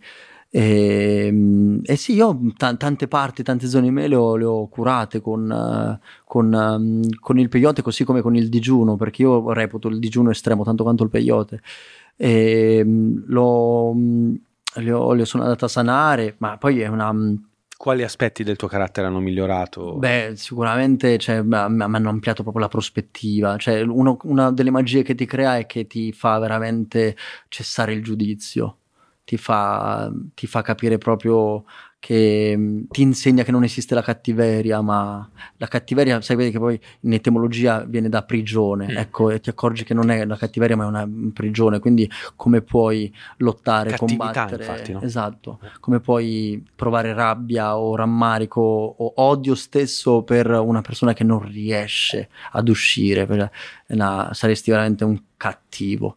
Ehm, e quindi ti, ti, fa vedere queste parti qua che, che dietro la cattiveria è, c'è una, un addebito di, di, abbracci, che, sono, che, che c'è, c'è, una grande meraviglia intorno, che la vita è intelligente, che la pianta parla, che mh, mm, ti, ti, apre, ti apre tanto, perché il, mm, quello che fanno gli sciamani, io poi non è, abbiamo parlato di droghe come se fossero solo loro, ma in realtà è tutto il percorso sciamanico, Ovvio. cioè è lo sciamano che ha, tu potresti avere queste cose che io ho avuto, provato col periodo anche con un'estate. Tu lo potresti avere anche con un'estate se sei apparecchiato per ricevere tanta maestria. Ecco, ti, ti consegnano uh, questi percorsi qua consegnano l'anima a tutti tu ti accorgi che ogni cosa ha un'anima. E, e mh, la psichedelia, cioè la ayahuasca, così come la meditazione, perché io adesso pratico solo meditazione perché avendo attivato quei pulsanti riesco ad accedere solo tramite non far niente, ti accorgi che um, vabbè, non, però penso di essere già stato chiaro Sei abbastanza stato che... io se posso nel mio piccolo una cosa che ho visto netta, beh, innanzitutto ho fatto il mio diario post esperienza, è stato importantissimo perché certe volte alcune esperienze che vivi te le dimentichi dopo un po' ed è un peccato. E però ho iniziato a avere il... non lo sapevo, ma dopo un po' di giorni mi sono accorto ad avere il coraggio di guardare le persone negli occhi. Non lo so. Eh, vedi.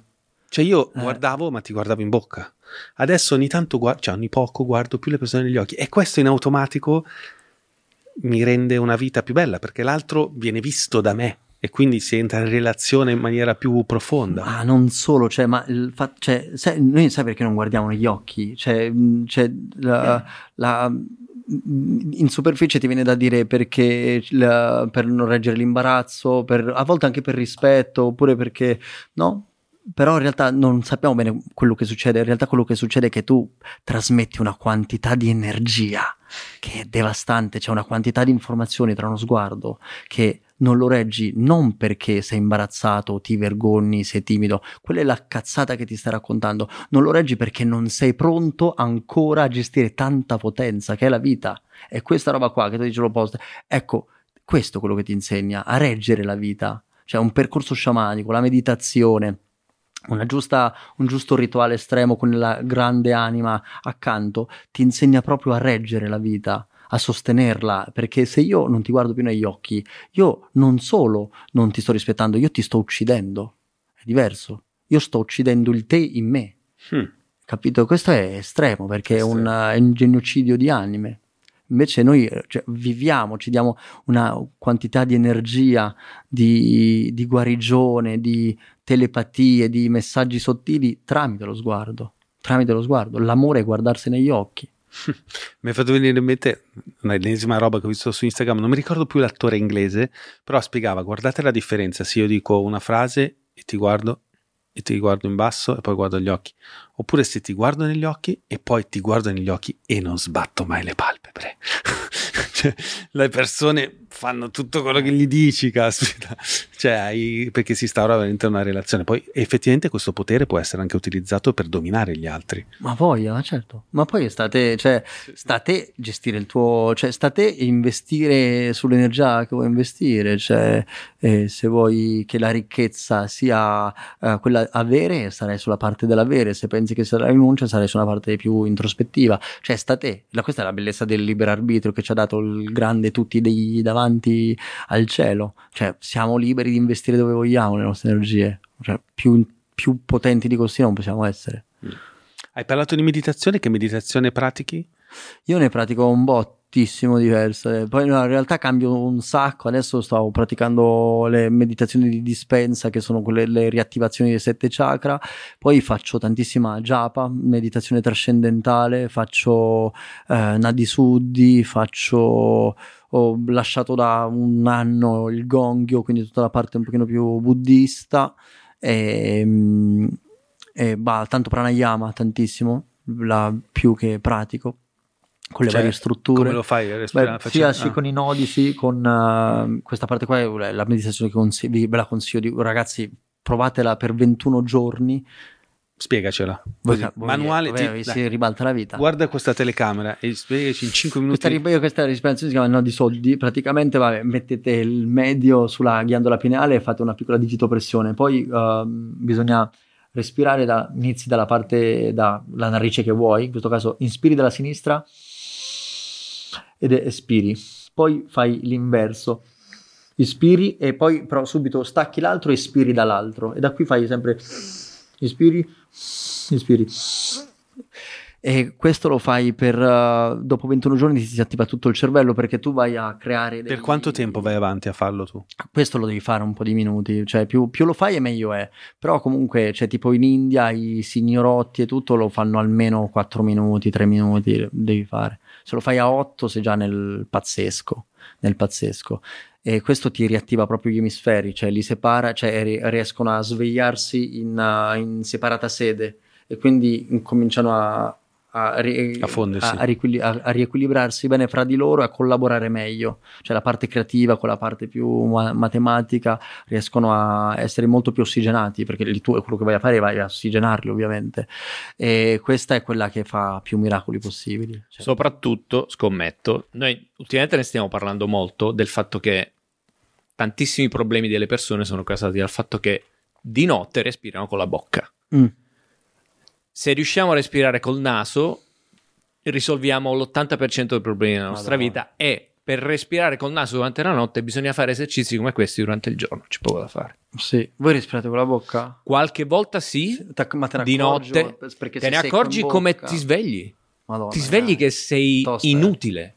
Sei no, una persona inutile e c'hai do- il doppiamento va via in due giorni quel doppiamento se poi ritorni a respirare col naso. Lo sto sperimentando proprio questi giorni.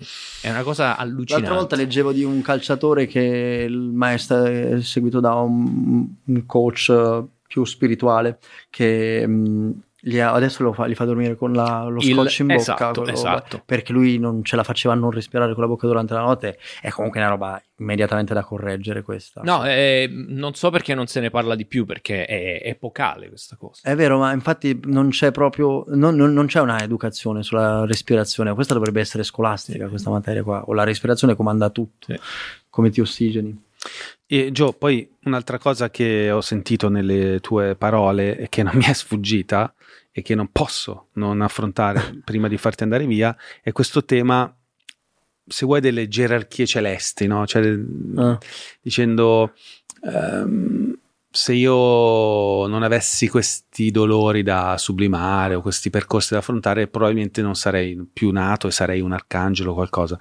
Mi ha, mi, ha, mi ha, colpito molto perché poi sai che ah, io amo talmente tanto Battiato che mi capita pure di vedere più volte lo stesso documentario e dopo a metà dico ma io l'ho già visto questo però ogni volta colgo delle cose diverse che prima non avevo visto o comunque sono talmente tanti messaggi che mandava Battiato che alla fine c'è sempre qualcosa da imparare e lui insiste tanto sul fatto um, che, che, la sua opera gli sia stata proprio dettata completamente. Io da, lo confermo questo di Battiato. Cioè proprio da entità. Io lo entità. confermo a pieno questo. Cioè a me più di una volta mi è stato detto da persone di altre gerarchie che Battiato era, è stato un messaggero in Italia. Cioè non era... Non era nel, aveva un bel GNA, aveva una genetica molto più astrale di, di, degli esseri umani. È stato ha rilasciato dei, dei, grandi messaggi, quindi spero che un giorno li possano cogliere più persone possibili, però... Eh, però sì, ma quello che diceva Battiato e quello che ti sto dicendo io, cioè, eh, no, no, è la stessa cosa, cioè non, non cambiano. E io mi meraviglio del fatto che, che ancora non siano uh, scontate, palesi, però è ovvio che poi po- posso anche entrare cioè, magari... nel senso, lui c'è addirittura una sua canzone che ne parla, no? della sensibile della sensibile presenza di, di, un essere che lo accompagna, il famoso angelo custode. In una sì. canzone lo dice. Tu hai mai avuto sensazioni di presenze? Mm, cioè, sì, sì, continuamente. Anche adesso? Continuamente. Io Chi c'è seduto di fianco a te? No, no, no, no, no, no non a questi ah. livelli. Io sono uh, venuto a, alle prime visioni che avevo 14 anni. Grande vita super sbandata, super uh, veramente un bastardo. E, e lì sono stato subito ammonito. E quindi ho avuto le prime apparizioni di persone che non appartenevano a questo mondo. E da lì ho iniziato infatti poi ad andare via di casa, cioè andato da mia madre e mio padre e ho detto io ho bisogno di fare uno switch di genitori, ho bisogno di cambiare genitori, di andare a vedere, perché questo ovviamente poi quando ho letto il Vangelo era tutto chiaro, perché poi anche Gesù lo diceva, seguite me o seguite Mammone, in questo caso al potere o comunque alla società, e quando Gesù sta facendo la passione, che Maria gli dice chiamatemi Gesù e Pietro gli va là e dice c'è Gesù che è tua madre, eh, c'è tua madre che ti vuole e lui dice madre mi è solo colui che fa la volontà del cielo, già lì sembra un pezzo, di, cioè sembra minchia Poverina, poverina però lui, mamma, lui, noi italiani. Eh, ma lì, lì la, l'onestà del cielo deve venire poi prima di tutto, perché tu stai adempiendo agli ultimi insegnamenti, quindi tutti lo devono capire. E a volte si viene, sembra che si venga meno di delicatezza, ma la giustizia è la cosa più delicata che abbiamo in realtà. Dire la verità anche quando è feroce è di una delicatezza pazzesca. È di una delicatezza pazzesca. Ehm, e quindi sì, sì, sì, sì, continuamente, continuamente. Io non sono non, non, ho mai detto di essere autore delle mie poesie o delle mie opere, vengo completamente compenetrato da, da esseri che mi abitano e mi abitano bene. Cioè, proprio vengo dettato. Purtroppo non mi ricordo perché ho una memoria di merda, ma quest'estate la fidanzata di Enrico Jalé mi ha dato un libro di questo non so cosa fosse, però una tecnica anche lì mezza esoterica e, c'è, e c'è, mi ha dato un, una rivista dove parlavano di questa tecnica. Adesso poi magari te la manderò via messaggio. Ma Se, è contemporanea? No, no, è, c'era un'intervista a Fellini. Un libro degli anni, è una rivista degli anni 70. Ma Gustavo Roll c'entra qualcosa? No, no, no, okay. non era lui. Castaneda. Registri akashici? L'hai letto anche tu? No, no, cioè... no, no adesso poi eh, non mi ricordo. Comunque, vabbè. E lui dice: Io lo dico a te, ma non l'ho mai detto a nessuno. Cioè, io da bambino ho, ho avuto proprio visioni di esseri che mi Fellini parlano. Lo diceva. Sì, sì, visioni... sì, Fellini guarda che un altro. Fellini è stato. Da bambino mi vergognavo, non sapevo come dirlo. Adesso lo dico, ma perché sono Federico Fellini, però io pensavo di essere matto. Io, guarda, cioè... che ti, ti, confermo la stessa cosa. Io non, ho, non sono mai riuscito a parlarne chiaramente con nessuno, ma anche con le persone più intime, perché comunque cioè, stai parlando di una cosa dove tu non non puoi testimoniare, cioè non hai testimoni. Io in realtà ho qualche testimone, ma in realtà sembra più pazzo di me dopo e quindi non regge. Però eh, ho, ho, cominciato a switchare quando um, ho sentito che um, non posso nascondere tanta grandezza e che a me veramente, se io adesso ne vado qua e voi quattro mi giudicate come pazzo, a me non me ne fotte niente. Cioè, veramente perché quando Cristo dice non giudicare non sarei giudicato, non è perché se tu non giudichi gli altri smettono, è che se tu non giudichi tu sali di vibrazione, sali di frequenza. A quel punto quelli che giudicano sono così bassi che non sei giudicato, non sei giudicato, non ti arriva quella roba, sei troppo in alto. E quindi cioè, l'ho, l'ho, constatata questa cosa qua, che io ho delle esperienze trascendentali e grazie a Dio ce l'hanno anche molti dei miei miti, dei miei idoli che lo, sono venuto a sapere dopo, come Fellini, cioè eh, mi, mi, ci sono empatizzato di fronte e, e quindi no, cioè, eh, succede, può essere follia, sì, ma fino a quando questa, se questa è una follia e la so gestire bene, mi so vestire da solo, so lavorare, so scrivere canzoni, so mm, andare a fare spesa tranquillo, que- questa follia ben venga, non, non, mi interessa. Sì, sì, lui proprio diceva questo, cioè diceva a volte um, qua, prima di diventare un artista, cioè non sapevo dove canalizzarla sta cazzo di energia, cioè diventavo matto, cioè ero proprio matto. Poi ho iniziato a fare la, l'artista, sai che lui ha iniziato facendo anche altre cose, non nel cinema, cioè lui era disegnatore. Lui faceva un sacco di fumetti, satirico, eh, esatto, disegni, sì, sì, faceva Cioè lì ho iniziato a capire che potevo sfogarla lì e poi vabbè, figurati, poi ha fatto il cinema più importante Lui è andato a conoscere Castaneda. Sì. È andato in Messico no, Castaneda con Andrea De Carlo. Ah, vedi, vedi. Ah.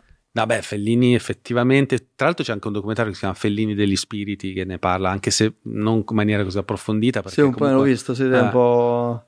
Eh. Eh, poi è difficile, è difficile affrontare quella potenza lì di Fellini, Fellini era potente. Mm-hmm. Cioè Fellini era il mio amico di Gustavo Roll e Fellini non sfigura davanti a Gustavo Roll, cioè mm-hmm. stiamo parlando di una delle menti più... Mm-hmm. Mm, importanti del Novecento. Cioè Quindi per te non era un ciarlatano Gustavo Rolla? No, assolutamente, assolutamente. Cioè era Gustavo vero Rolla, questi poteri? Sì, cioè Gustavo mm. Rolla era... Ma sia dalle testimonianze, ma dalle cose che... Io ho letto tutti i libri di, di Gustavo Rolla da... Il, quello che consiglio di più, il più bello è Io sono grondaia. Già dal titolo capisci che sei più potente degli altri. No, no, Fellini aveva delle cose... No, no, dico Roll. Uh, Roll, sì. su, su, no, perdona, Roll. No, Roll era un maestro proprio. Però non, so però, conosci, però non so se conosci Darren Brown, che fa le stesse cose di Gustavo Roll, però, ma da illusionista. E dai. Eh, lui lo dice, cioè non è che lo dice, però lui non si propone come persona con dei poteri particolari. Lui, non so, non è neanche un prestigiatore, è una versione mentale fa, del prestigiatore. Tipo, fa che tipo chiama la persona e dice non fare questo perché il treno sta per fare incidente, perché Roll faceva anche queste cose. Roll non okay, è che faceva alzare solo il tavolino. Co- okay, Roll di queste diceva, cose non, non prendere so. il treno settimana prossima perché quello di Raya e succedeva.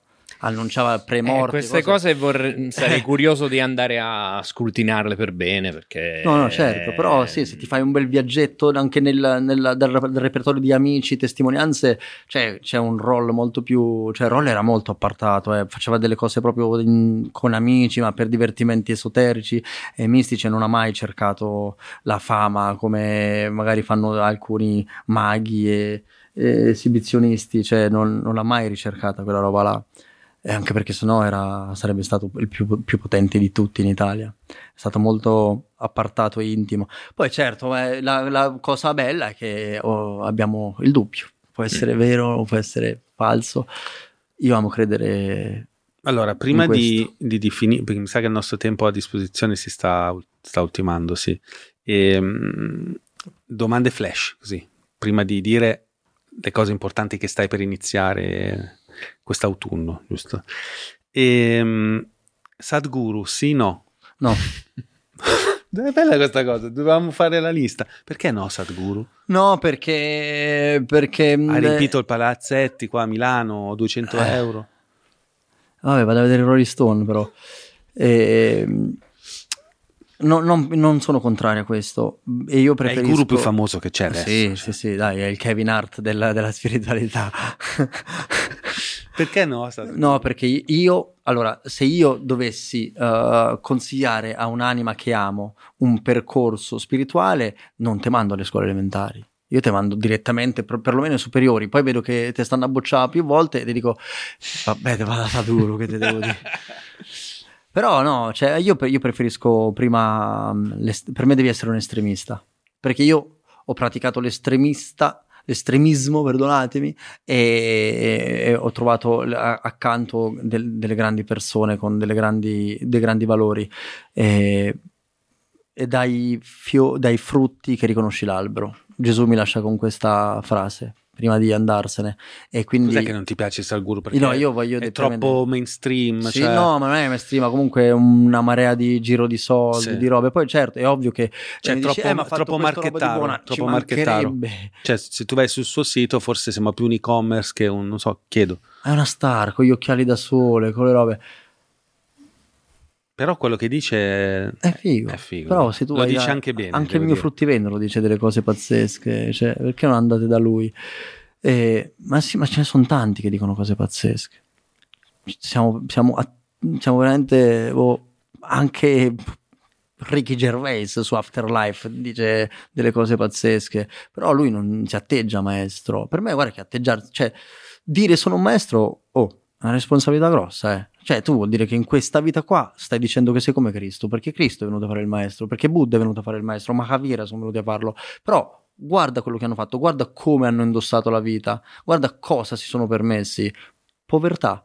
E io non voglio che tu fai il povero, però no, allora occhio a, a dire faccio il maestro, vi libro, facciamo questo, perché que-". cioè sono troppi imperativi, sono troppe affermazioni, sono troppe certezze. Invece per me bisogna avere anche il coraggio di innamorarsi del dubbio, dell'esiti- della, della esitazione, della, dell'incertezza. Del... Io Mm, sono per le uscite di insicurezza. Per me questo è fondamentale.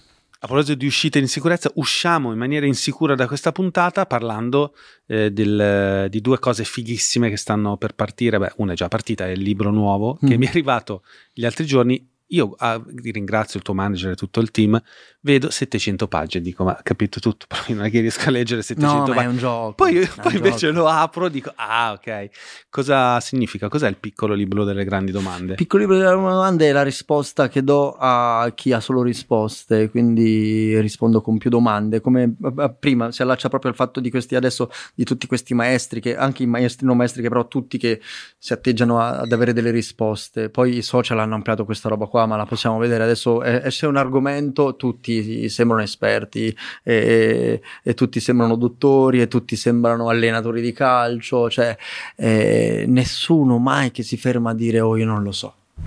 Cioè, come ti raga, non ne ho idea. Sì. Questa bellezza qua è da preservare. Sì. Bisogna preservare il coraggio di ammettere che ci sono delle mancanze, delle ignoranze, delle fragilità, delle debolezze e dei dubbi, dei santi dubbi.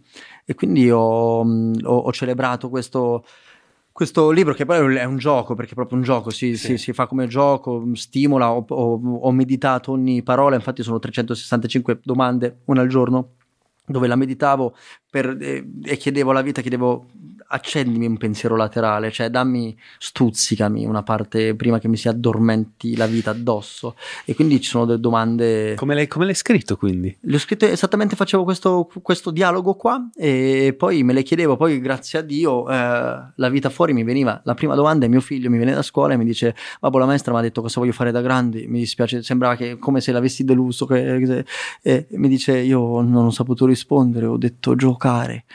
ho detto amore mio, hai dieci anni, porca vacca, devi fare questo. Sì. Allora, distinto mi è venuto da dire, co- ma tu invece cosa vuoi fare di grande? Questa domanda qua lui lo ha acceso subito. Di grande invece che da grande. Di grande, cioè, lui ha avuto una accensione e io l'ho captata e ho detto, guarda, con una preposizione che manco l'ho voluta, eh, l'ho balbettata proprio da, da, dalla lingua. Ho detto: Qua c'è da fare una sovversione, cioè da riabilitare l'educazione con, con, il gioco, perché poi io sono sacro nel, nel, gioco. Per me la mh, pratica spirituale più forte al mondo, più di ogni droga, più di ogni non c'è più altro che te che il gioco. Beh, il c'è gioco... chi dice. In, nei testi sanscriti che il mondo ha creato questo, il eh. Dio ha creato questo mondo per gioco. Il lila. Lila. Lila. lila. Ecco, vedi, vedi, anche il fatto che in Occidente non ci sia questo termine a me mi fa arrabbiare. Sì, perché da noi il gioco è, sembra il gioco d'azzardo, eh, tu giochi. esatto. Invece lì, lila, eh, ti spiega che c'è, c'è, un percorso anche da fare, cioè tu devi svelare il gioco, no? Che poi, vabbè, bello, vabbè, molto bello. E quindi, vabbè, il libro è già fuori o esce? Libro è già fuori, è uscito fuori. un po' di giorni, ah, okay. 27 ottobre, ah, siamo a novembre. uscito. Sì, era uscito. Piccolo libro delle grandi domande ed è secondo me una roba carina da tenere, sai quelle cose sì, che puoi uno... sfogliare quando una persona ha un momento di, di incertezza. Esatto. Ma anche io ho visto che funziona tanto da, dalle storie che mi mandano da eh, persone che sono a cena fra di loro e si, sì. si giocano questa roba, uno fa la domanda all'altro. Oppure anche, sai, un, appunto un operatore olistico, un coach. Esatto. Cioè, è un buon modo per anche come dire, stimolare sì, la... una specie di I Ching. Sì, esatto, bravo, grande, bravissimo, bravissimo. E l'altra cosa figa, sono curiosissimo, sta per partire questo tour, fragile, inossidabile. Mm-hmm. Cosa ci fai vedere sul palco? Eh, questo sul palco... con te non si può mai sapere perché fai Eh, ma non lo so neanche io, infatti.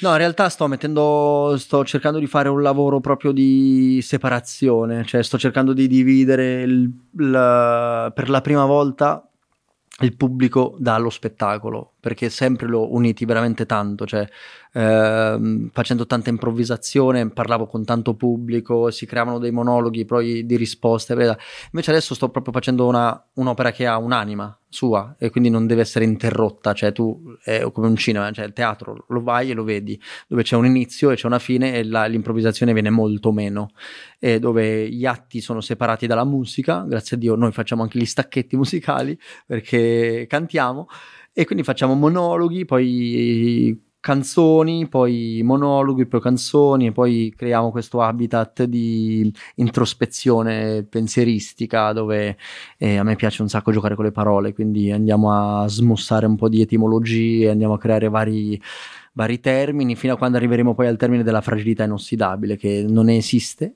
però dobbiamo crearla. Eh, non può essere solo l'acciaio inossidabile chi, è, che gli dà questo, uh, questo um, distintivo, cioè questo valore, anche, anche, la fragilità ha bisogno di diventare inossidabile. Quindi lo e giri noi. nei teatri d'Italia? Sì, facciamo, ma ti direi sì, quasi tutta Italia, tutta Italia penso. Sì. Adesso poi no, perché non ci no. Però sì, dai, Adesso Milano, Roma, Bologna, iniziamo Quante? da Crema. 18, 16, 9 del genere. Sì, sì, ne stiamo per in realtà bissare altre 6, facciamo altre 6. Lo potevo dire? Ah, no, perché se no, beh, se, le, se, lo fate perché state esaurendo i biglietti. Sì, no, cioè. sta andando bene, sta andando che figata. super bene. Che figata. Hai scritto tutto tu i, te- i testi? Sì, no, io non riesco tu, a, ma tu, far scrivere niente. Ma tu scrivi tutti i giorni? Tutti, sempre, no, Questa, questa... una di Chele Fedez. L'ho trovato! Io non sapevo che cazzo fosse, però Gabriele, che mi aiuta nella scrittura, fa dai, chiedili visto che questo scrive sempre, cioè questo, gergalmente, no? Perché tu su Instagram ogni giorno quasi sì, posti sì. qualcosa, no? E giustamente mi fa, di, chiedili se, se, scrive tutti i giorni. Beh, io ho detto, ma che cazzo di domanda sì, è? Scrivo, scrivo tutti i giorni, ma in realtà poi se non lo metto anche a penna, magari scrivo in testa e poi appena ho modo, eh, però sì, cioè, penso tutti i giorni in realtà quello è il vero uh, nesso. Poi sì, cioè, scrivo, mi capita, ma perché sto tanto solo, eh. se, se stessi con voi tutto il giorno non scriverei, ma senza problemi, che me ne frega di scrivere. A me piace pensare, non mi piace scrivere. Beh, oh, ti è piaciuto questo podcast? Molto. Io, ragazzi, adesso io... metto la campanellina. Qual mi seguo, vi scrivo. Ah, sì, canale. sì, ah, certo. No, ma certo, grazie. Certo. No, no, bellissimo. Tanto, guarda, abbiamo un sacco di ospiti che possono interessarti perché mm, diciamo, abbiamo No, ma ho visto, guarda che no, Lama no, Michelle, mi piace un sacco i, i podcast. Guida quindi... Alberto Bormolini, ti consiglio di partire con quelle due lì. Ok. Eh, davvero grandi personaggi. Vabbè, ma sono 111 puntate. Sì, infatti vabbè, no, per cioè, fra 111 giorni l'ho finito, okay. eh, che... Oh, figata. Grazie, Dai, grazie a tutti ragazzi, grazie di cuore. Ciao. Grazie, ah. davvero gentilissimi. Ciao a Ciao. tutti. Ciao. Questo è il Bazar Atomico. Ciao. Il Bazar Atomico.